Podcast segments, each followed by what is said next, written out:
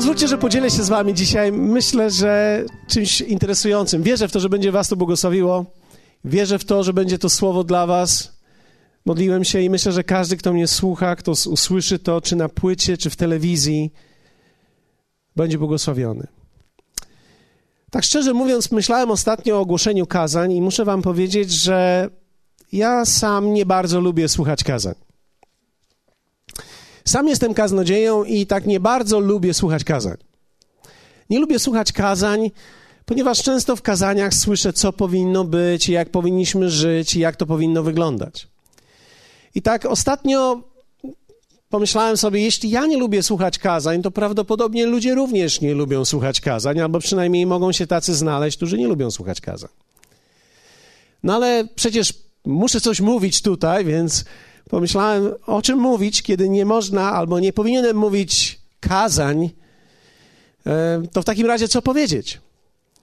I wiecie, pomyślałem sobie, że tak naprawdę siła kazania czy przesłania tego, co się mówi, nie leży tylko i wyłącznie w treści słowa, ale również w tym, co przeszedł człowiek, który mówi. Dlatego, że w momencie, kiedy ja nie przeżyłem czegoś i nie przeszedłem czegoś, nie mam o czym opowiadać. To znaczy mogę opowiadać o Biblii, ale będzie to zbiór teorii, jak żyć dobrze, gdy ja źle żyję. To jest opowiedzieć, jak powinno wyglądać małżeństwo, kiedy moje jest rozbite. Ale wiem, jak powinno wyglądać. Ale mi się nie udało. Jak wielu z was wie o tym, że potrzebne jest pewnego rodzaju przeżycie czegoś i doświadczenie czegoś, co nadaje nam pewnego rodzaju prawo i uwalnia zupełnie nowy autorytet do miejsca, w którym tak naprawdę jesteśmy, do mówienia i wypowiadania się na dany temat. Apostoł Paweł powiedział takie słowa, że on nie, mu, nie lubi mówić o sobie, ale nie o zwycięstwie tylko, ale o procesie zawsze mówił i opowiadał o procesie, przez który musiał przejść. I dzisiaj chciałbym podzielić się z wami procesem, który był też w moim życiu. Ciągle on w dalszym ciągu jest, ale w różnych innych obszarach. Nazwałem to lekcją z zalanej piwnicy.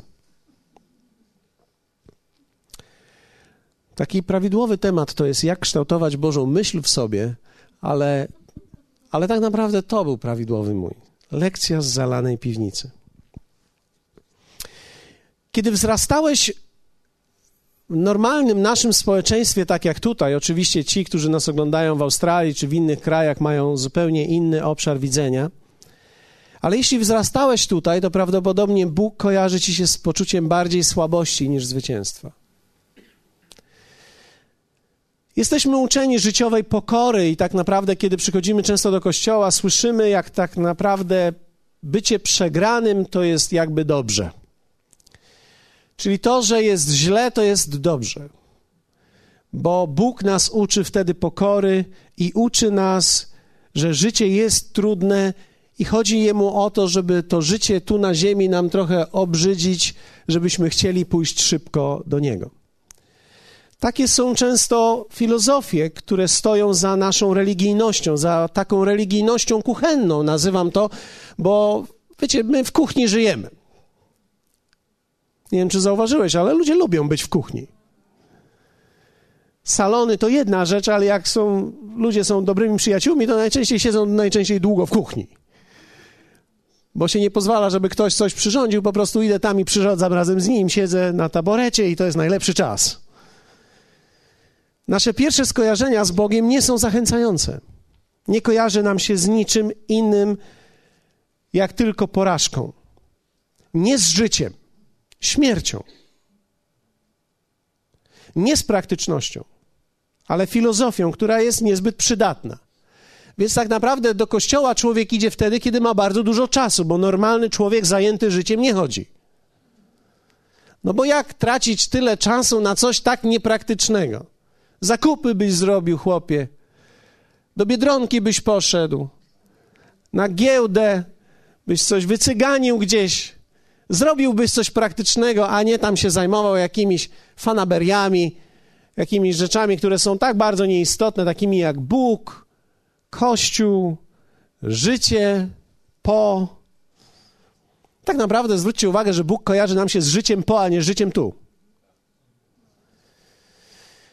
Kojarzy nam się z czymś, co jest nieciekawe, nieistotne, nieatrakcyjne i nienowoczesne w ogóle. Taki jest obraz Boga. No a przecież człowiek chce żyć. Kto z was chciałby żyć? Człowiek nie chce umierać, człowiek chce żyć. I tak naprawdę człowiek ma prawo do życia. Okazuje się, że życie jest wielkim darem. I nie chodzi o to, abyśmy przeceniali to życie na ziemi, ale również chodzi o to, abyśmy zobaczyli, że nasze życie nie może się zacząć po życiu na ziemi. Nikt z nas nie ma siedemdziesięciu lat do poczekania. My nie chcemy czekać na nic, my chcemy zacząć już tutaj, chcemy żyć. I człowiek ma prawo do życia tutaj. Ja również tak myślałem. Pamiętam, kiedy babcia jeszcze ciągała mnie do kościoła, chodziłem z nią, ciągała mnie, no ja byłem posłuszny wnuczek, więc ciągała mnie i kiedy chodziłem i tam siedziałem w tym kościele i pomyślałem sobie, wiecie, tam było pięć starszych osób i ja. To od razu mi rysowało taki obraz, że Kościół nie jest czymś praktycznym, że nikt nie chce tracić na niego czasu, na Boga nie można tracić czasu. Na Boga trzeba mieć luksus czasu. Więc kiedy człowiek ma ten luksus? Już głęboko na emeryturze, już nawet kiedy dzieci o tobie zapomniały. Tak, bo jeszcze jak masz dzieci i wnuki, to mogą cię zmęczyć, prawda? Tak jak naszych przyjaciół wczoraj. Więc mogą cię one wykończyć tak, że jak się kładą spać, myślisz sobie cudownie. Ale kiedy już wnuki mają swoje dzieci, kiedy tamte już dzieci nie pamiętają, że ty istniejesz i kiedy już masz zasób lat, wtedy masz dużo czasu, nikt już o tobie nie pamięta, a niektórzy nawet nie chcą pamiętać. Więc tak naprawdę w tym momencie ty chcesz... Coś się stało. Ty chcesz tak naprawdę działać samemu, masz dużo, dużo wolnego, więc prawdopodobnie możesz pozwolić sobie na luksus Kościoła. Nie każdy człowiek dożywa takiego sędziwego wieku, ale ludzie żyją tak. Pięć babć i ja. To była rzeczywistość naszego życia. Jednak w pewnym okresie życia zostałem skonfrontowany z moim własnym myśleniem. Chciałbym przeczytać wam Psalm osiemnasty, bo jest bardzo interesujący i wejdziemy w to słowo. Psalm osiemnasty w ogóle nie mówi o tym, że Bóg coś za nas zrobi, że Bóg się gdzieś znajdzie, jakiś będzie gdzieś w pewnym momencie, że znajdziemy Go po latach, że tak naprawdę po śmierci Go wszyscy dopiero ujrzymy. Biblia mówi, że ujrzymy Go takim, jakim jest, ale to wcale nie oznacza, że nie możemy Go dostrzec czy zobaczyć tutaj już na ziemi. I Dawid, opisując Boga, opisuje Go w Psalmie osiemnastym tak. Droga Boża jest doskonała, słowo Pańskie jest wypróbowane, jest tarczą wszystkim, którzy w Nim ufają. Kto z was widzi, że to jest mowa o ziemi, nie o niebie? Któż bowiem jest Bogiem oprócz Pana? Któż jest skałą prócz Boga naszego? Bóg, który mnie opasuje mocą, a uczynił doskonałą drogę moją. Nogi moje czyni rącze jak ułani i na wyżynach postawił mnie. Ręce moje zaprawia do walki i ramiona moje napinają łuk spiżowy. To wygląda jak siłownia, prawda? On mnie napina, on mnie rozciąga, on mnie umacnia, on mnie wzmacnia. To wygląda jak prochy do budowania masy. To wygląda jak siłownia. Na siłowni powinni takie teksty pisać. Ręce moje zaprawia do walki i ramiona moje napinają łuk spiżowy. Dajesz mi tarczę zbawienia swego i prawica Twoja wspiera mnie, a łaskawość Twoja czyni mnie wielkim. Dajesz szeroką drogę krokom moim i nie zachwiały się kostki moje. To jest mowa o życiu, o codzienności, o tym, że tutaj na ziemi zaprawiasz moje nogi, że poszerzasz moją drogę, że wspierasz moje nogi. Będę ścigał nieprzyjaciół moich, uwaga, to się niektórym spodoba, i dopędzę ich. A nie zawrócę, póki ich nie zniszczę. I wszyscy powiedzmy amen. I teraz, kiedy jest mowa o nieprzyjaciołach i o wrogach, nie ma w ogóle tutaj mowy o ludziach, Tutaj jest mowa o wszystkim, co jest moim i twoim nieprzyjacielem. Że Bóg tak naprawdę chce wzmocnić ciebie tak bardzo, że ty dogonisz swojego wroga i pokonasz go.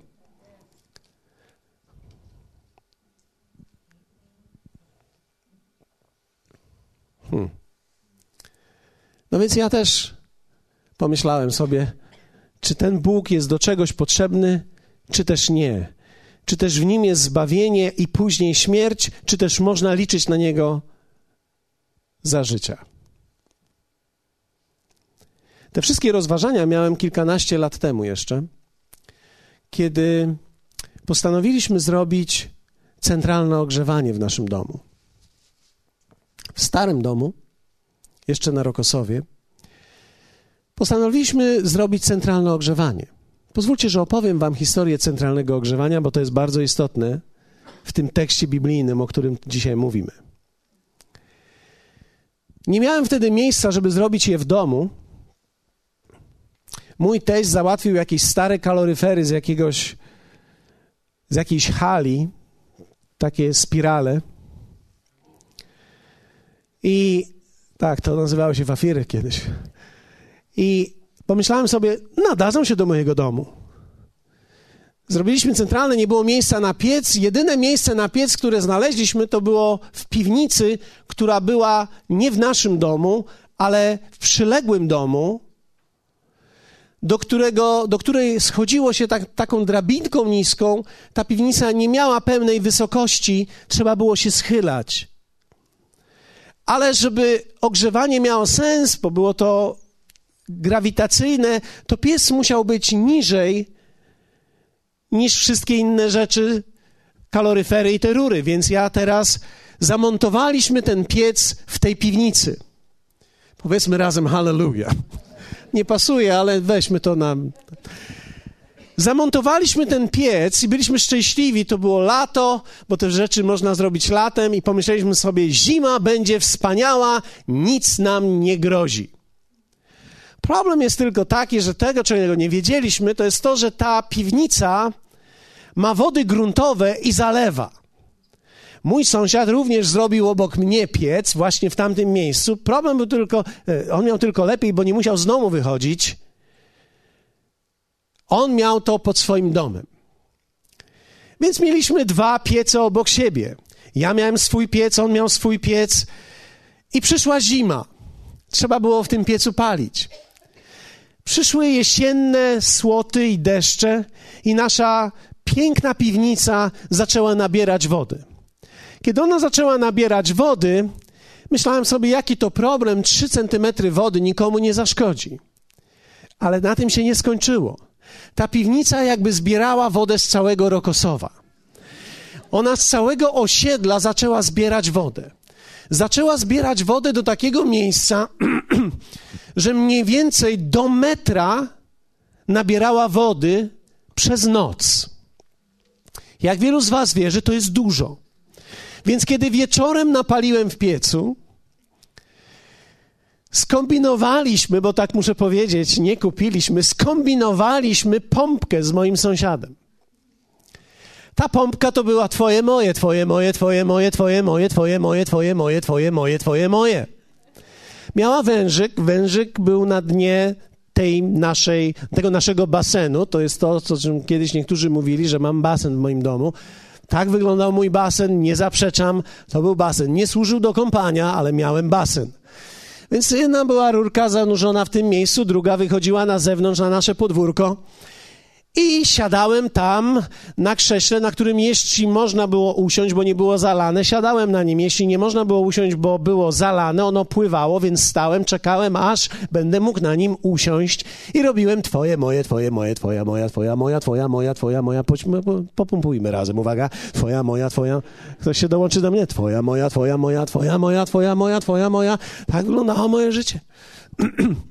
Wiecie, palenie w piecu jest tym pięknym zajęciem, które człowiek powinien robić codziennie, jeśli chce utrzymać standard akwarium w swoim domu. Ja nie miałem akwarium, ale miałem dzieci małe. Więc kiedy tylko nie było palone w piecu, natychmiast temperatura spadała do mniej więcej dziesięć do dwunastu stopni Celsjusza. dziesięć dwanaście stopni to nie jest dobrze, więc trzeba często palić, więc my chcieliśmy palić i paliłem. Pewnego dnia jechałem po kaznodzieję na lotnisko i miałem wypadek. Miałem wypadek, czołowe zderzenie, samochód miałem tydzień, kupiłem go za wszystko, co miałem, pożyczyłem u wszystkich, którzy chcieli mi pożyczyć. Nie było ich za wielu. Ale kupiłem piękne, wspaniałe, zielone Alfa Romeo. Tydzień czasu. Skasowałem je. Miałem tylko też taki problem. Pojechałem po tego kaznodzieję, na drugi dzień miałem udzielać ślubu. Miałem złamanie kostki śródstopia, więc włożyli mi gips. Całe szczęście nie całego, ale od kostki dotąd.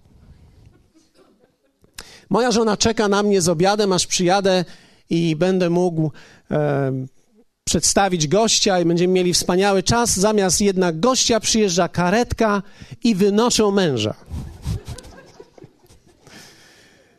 Wynoszą męża, moja żona mówi: Niuniuś, gdzie samochód? Nie wiem do dzisiaj, dlaczego nie zapytała, co ci się stało. Żartuję, tak nie było. Tak nie było, tak nie było. Wiem, że dzisiaj nie będzie obiadu, ale wiedziałem, że dzisiaj jemy na Orlenie. Dzisiaj jemy na Orlenie. Dzisiaj jemy na Orlenie. Okej. Okay. Nie, tak nie było, ale rzeczywiście było tak, że wnieśli mnie do domu. Wiecie, w dalszym ciągu ja jestem odpowiedzialny za dom, mam piec do palenia, więc tego dnia nie poszedłem tam palić, ale na drugi dzień rano musiałem zejść do tej piwnicy po tych tak zwanych schodach. Schodzę do tej piwnicy, mojej zalanej piwnicy, do mojego basenu, jak niektórzy to nazywali, bo wiecie, że zawsze kaznodzieja ma basen, prawda, więc ja też miałem basen, schodzę do tego mojego basenu, patrzę, że wody naszło dużo, sąsiadowi nigdy nie było zimno, on nie palił za często, więc ja zawsze miałem tą pompeczkę i twoje moje, twoje moje, twoje moje, twoje moje, twoje moje, twoje moje, twoje moje. To trwało jakieś czterdzieści minut, zanim odkryłem piec na tyle, żeby wyciągnąć z niego wszystko, co tam było, podpalić coś, co jest suche, osuszyć najpierw jego zewnętrzne i rozpalić w piecu. Proszę was, nie chodzi mi o to, żeby ktoś z was się nade mną użalał. Ja opowiadam tylko moją historię. W tej pięknej historii twoje, moje, twoje, moje, gdy krzesło już opadło i mogłem na nim usiąść, usiadłem na nim, podniosłem moją nogę, położyłem ją na oparciu i robiąc twoje, moje, twoje, moje, zadałem Bogu bardzo, bardzo istotne pytanie. Boże, czy życie tak wygląda? Wiecie, ja już w tym czasie czytałem Biblię, czytałem o tych wszystkich wspaniałych obietnicach. Wiem, że Bóg chce nas błogosławić i chce wyciągnąć nas z dołu zagłady. Więc ja wiedząc o tym, że Bóg chce wyciągnąć nas z dołu zagłady, siedząc tam w tym gipsie, machając twoje moje, twoje moje, twoje moje, mówiłem: Boże, ja właśnie jestem w dole zagłady. Mało tego, nie tylko jestem w dole zagłady, mam złamaną nogę, w gipsie mam po coś, o czym nie chcę wspominać i robię twoje moje, żeby napalić w piecu. Myślałem sobie: mój Boże, jeśli to jest dół zagłady, to chyba jestem w dole zagłady.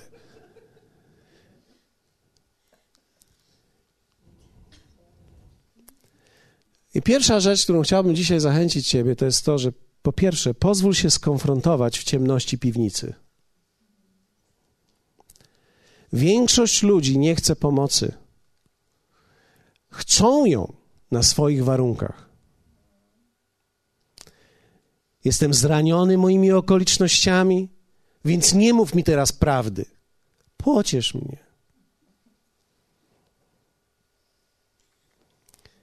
Wiecie co? My szukamy często pomocy, żeby nas ktoś pocieszył. My nie szukamy rozwiązania. I ja dziękuję dzisiaj Bogu, że ja nie miałem nikogo, kto by mógł mnie pocieszyć. Kościół był za mały. A wszyscy, którzy wtedy byli, mniej więcej mieli taki sam dół zagłady jak i ja. Więc nie było nikogo. Wiecie, kiedy wszyscy siedzą w dole i nie ma nikogo, kto ci wyciągnie rękę, zostajesz sam. Sam, ale nie zupełnie sam. Ja chciałem, żeby ktoś mi pomógł. Siedząc w mojej zalanej piwnicy. I widzisz, on przyszedł do mnie w tej zalanej piwnicy. Kiedy ja robiłem twoje, moje, twoje, moje, twoje, moje, twoje, moje i mówiłem, czy tak ma wyglądać życie? Prawie, że już byłem na skraju powiedzenia, czy tak wyglądać ma twoje słowo. Wierzcie mi, troszkę dostałem więcej argumentów od Boga, bo powołał mnie, wiedziałem, byłem pastorem, wiedziałem i teraz mam coś ludziom powiedzieć, wiedziałem, więc pomyślałem sobie, Boże, ja mam świadectwo piwnicy, ja mam świadectwo dołu, ja nie wiem, jak z niego wyjść nawet. I dzisiaj cieszę się, że nie było ludzi, którzy by mi pomogli wyjść z tego zbyt wcześnie. Dlatego, że nie jest tak naprawdę ważne, w jakim dole dzisiaj siedzisz. Ważne jest, że Bóg ma sposób i drogę, żebyś z niego wyszedł. Ten dół, ta piwnica, wiecie, ja wierzę w to, że każdy człowiek ma zalaną piwnicę. Nie wychodź teraz i nie sprawdzaj. Ale każdy człowiek ma w życiu zalaną piwnicę. Nie wszyscy zdają sobie sprawę z tego, ale myślę, że życie sprowadza nas od czasu do czasu do takiego momentu i do takiego miejsca, gdzie my siedzimy jak ja w tej zalanej piwnicy i myślimy sobie, czy w życiu o to chodziło.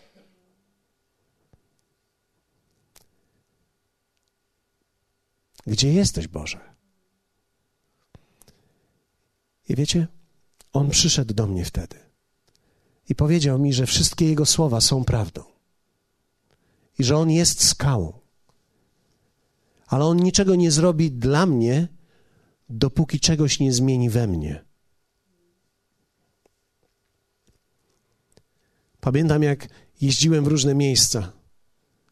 Miałem okazję pojechać w różne miejsca i być w różnych domach, pięknych domach. Zawsze, gdziekolwiek byłem w jakimś domu, sprawdzałem centralne. Nie wiem, dlaczego do dzisiaj mi zostało. Tak jak wczoraj była impreza dla dzieci, ja chodzę i sprawdzam centralne. Patrzę, jaka temperatura, jakie ciśnienie, jak grzeje. Jakoś tak automatycznie dotykam grzejników. Zostało mi to z mojej zalanej piwnicy. Tak jakby życie było wokół centralnego cały czas. Gdzieś w swoim zrozumieniu widziałem życie innych ludzi i Bóg pozwolił mi zobaczyć, że istnieje inne życie, ale pozwolił mi też wrócić do mojego, za szybko mnie z niego nie wyciągnął. Bo Bóg tak nas bezwiednie nie wyciąga z naszych problemów. Bóg przychodzi do naszego środka. Dlatego po pierwsze musisz pozwolić się skonfrontować w ciemności piwnicy. Kiedy nie masz, kiedy jesteś chory, większość ludzi szuka albo lekarstwa, albo pocieszenia, albo dobrego lekarza.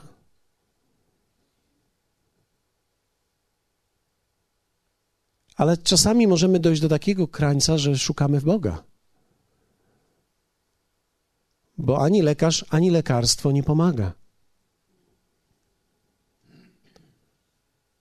Każdy ma swoją zalaną piwnicę. Każdy człowiek, każdy tak jak tu z was siedzi, ma swoją zalaną piwnicę. Musisz pozwolić się skonfrontować w miejscu, w którym jesteś, nie bać się tej konfrontacji. Nie bądź też tak zwanym pozytywnym chrześcijaninem, który mówi, nie, nic się nie dzieje, wszystko jest dobrze.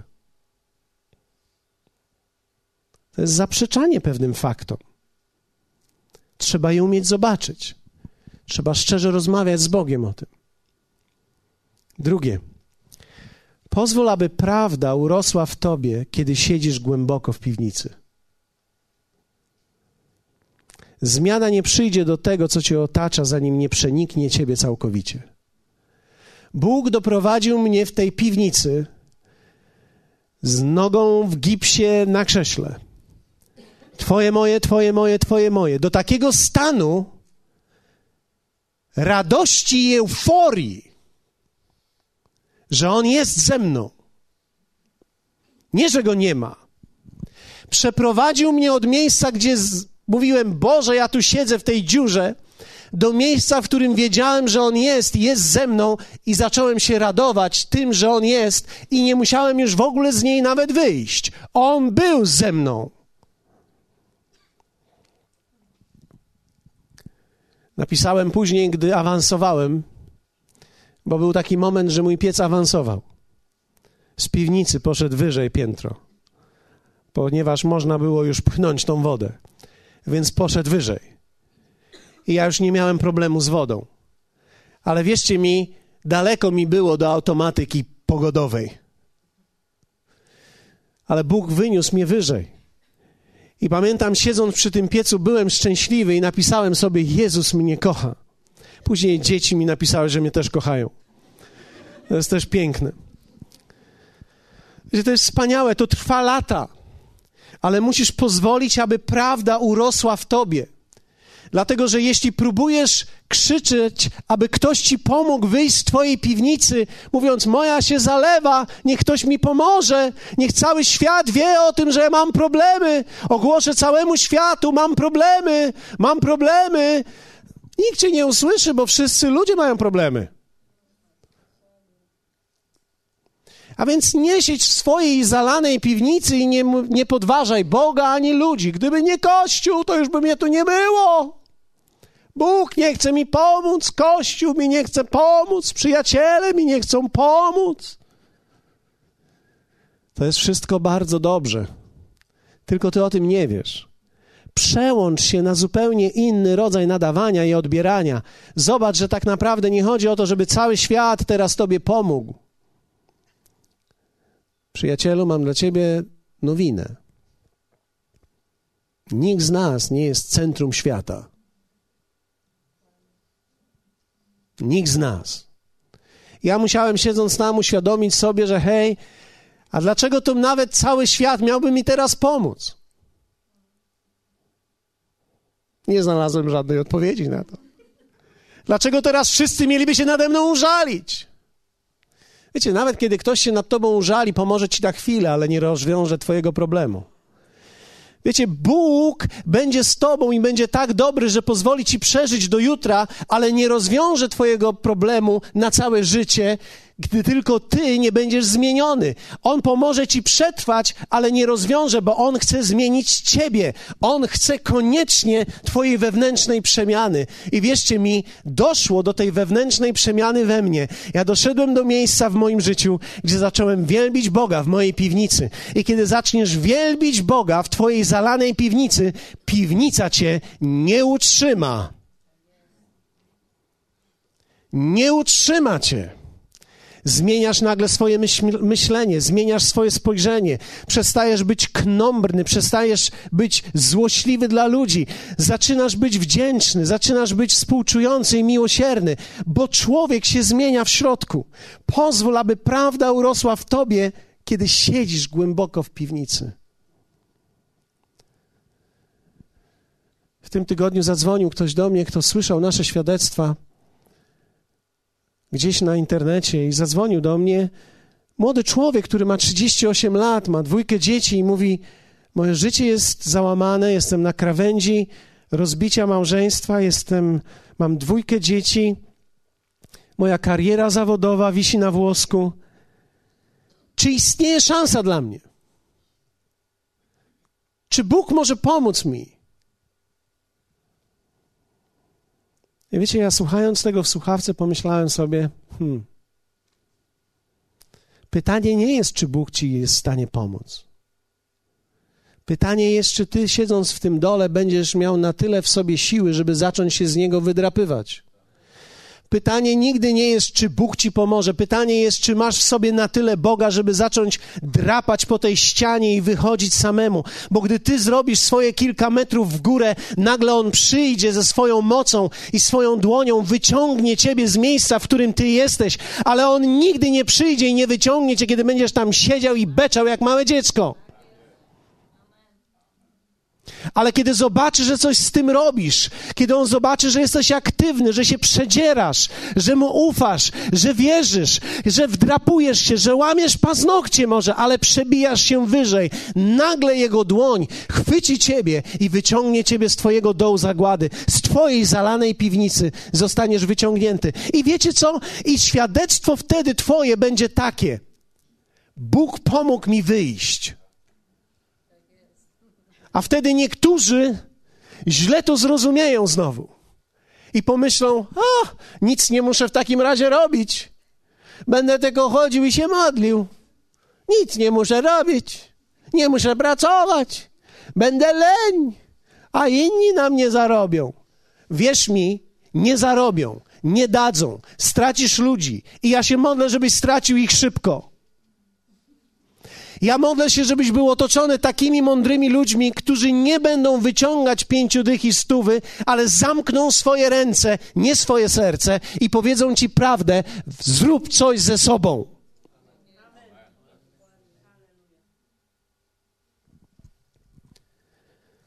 Musisz pozwolić, aby prawda urosła w tobie. Wiecie, niektórzy, takie są historie, być może częściowo prawdziwe, ale są takie historie, że jak ktoś jest pastorem, to pewnie jest z zagranicy, inwestują w niego i ma tak dobrze, ma dolary, ma z tej strony ma dolary, i z tamtej strony ma dolary, i z tamtej ma dolary. I on teraz, ten, ten dolarowiec mówi do tych biednych sirotek, które przyszły, żeby go posłuchać, o pięknym życiu, które... Wiecie, pozwólcie, że powiem wam, to nie jest prawdą. To jest już twoja kwestia, w co wierzysz dzisiaj. Ale ja jestem wdzięczny Bogu, że ja nie, nawet przez przypadek nie spotkałem takich ludzi, którzy chcieliby mi pomóc. Już nie mówiąc o tym, że to jest poniżej godności żebrać. Człowiek powinien się trzy razy zastanowić, jak teściową poprosi. Już nie mówiąc stać piątego przed drzwiami, mówić: mamusia, to ja, przywitamy razem listonosze.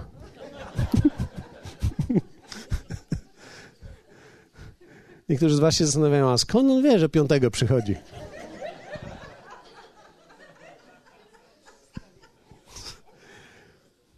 Pozwól, aby prawda urosła w tobie.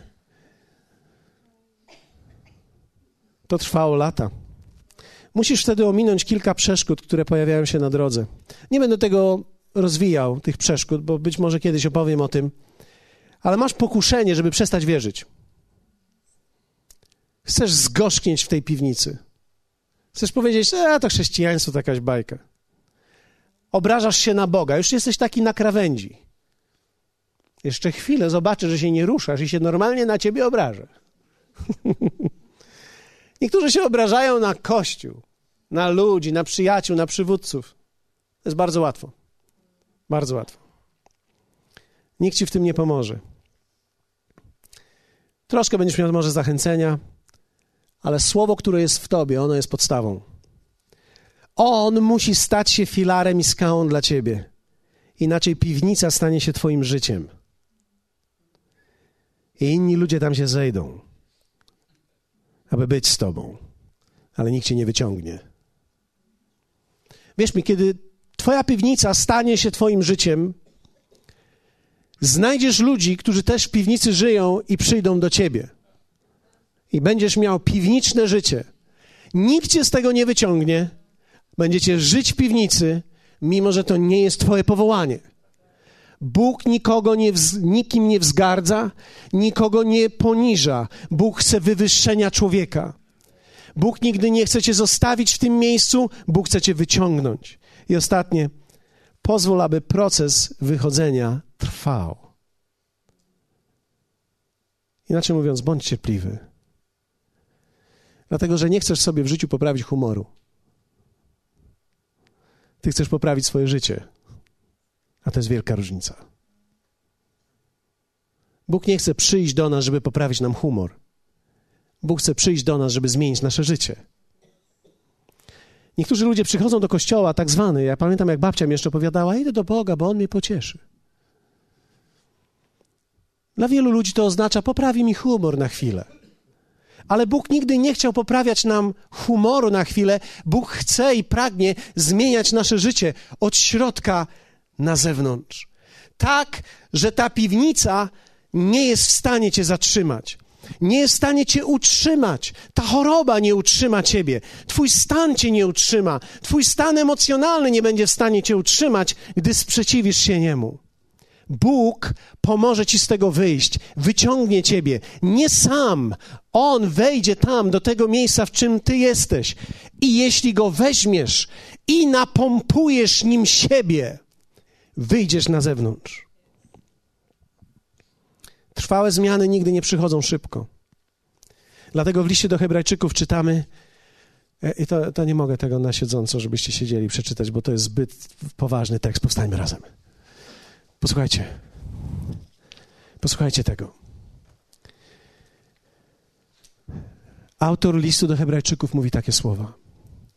Nie porzucajcie więc ufności waszej, która ma wielką zapłatę. Albowiem wytrwałości wam potrzeba, abyście, gdy wypełnicie wolę Bożą, dostąpili tego, co obiecał. Bo jeszcze tylko mała chwila, a przyjdzie ten, który ma przyjść. I nie będzie zwlekał. A sprawiedliwy mój z wiary żyć będzie. I teraz zobaczcie. Lecz jeśli się cofnie, to mówi mi jedno.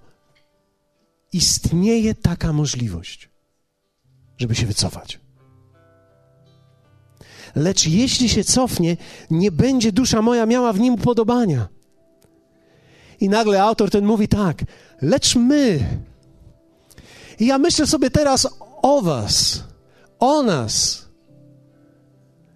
o tych, którzy nas oglądają, o tych, którzy nas słuchają. Być może nie jesteś nawet częścią Wody Życia, ale teraz pozwólcie, że powiem do tej całej rodziny Wody Życia.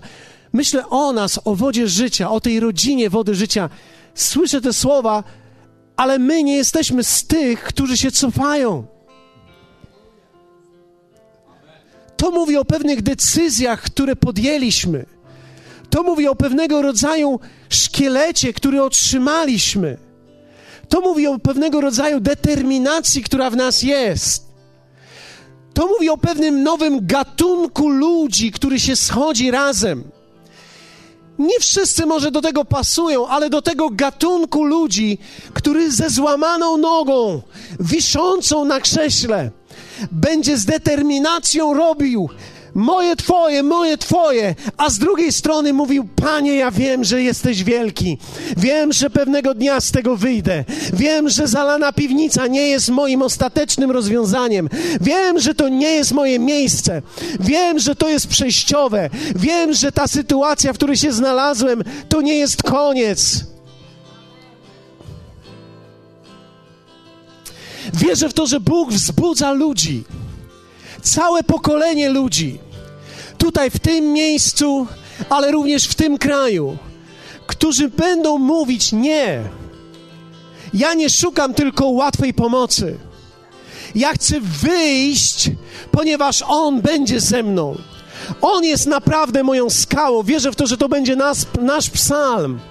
On będzie naszą skałą. On zaprawia moje ręce do walki. On sprawia, posłuchajcie, ręce moje zaprawia do walki i ramiona moje napinają się jak łuk spiżowy w tej Twojej zalanej piwnicy. Dajesz szeroką drogę krokom moim i nie zachwiały się kostki moje. I dalej, będę ścigał, powiedzmy razem, będę ścigał moich wrogów, dopędzę ich. Wiecie, okazuje się, że ci wrogowie to nie są ludzie, systemy. To jest moja własna niewiara, moje własne zwątpienie, moje własne niewłaściwe myślenie o rzeczach, moje własne różne pokręcone emocje. Będę je ścigał. Dopadnę je. Rozprawię się z nimi. Moją własną niewiarę dopadnę. Moje własne rozchwiane emocje dopadnę. Dopadnę te rzeczy, które są we mnie słabe. Ha, ha. Jak wielu z was wierzy w to, że takie pokolenie powstaje? Jak wielu z was za kilka, kilkanaście, kilkadziesiąt lat chciałby być częścią tej armii, tego ludu, który maszeruje, który ma za sobą już nie tylko dzieci, ale kolejne pokolenia ludzi, którzy się nie chcą poddać i nie chcą umrzeć w zalanej piwnicy? Powiedz, powiedz to najpierw do Pana. Zalana piwnica, moja zalana piwnica nie jest dla mnie. To nie jest moje ostateczne miejsce. Powiedz to Jemu. Ja nie wiem, czy wiesz, czym jest zalana piwnica, ale...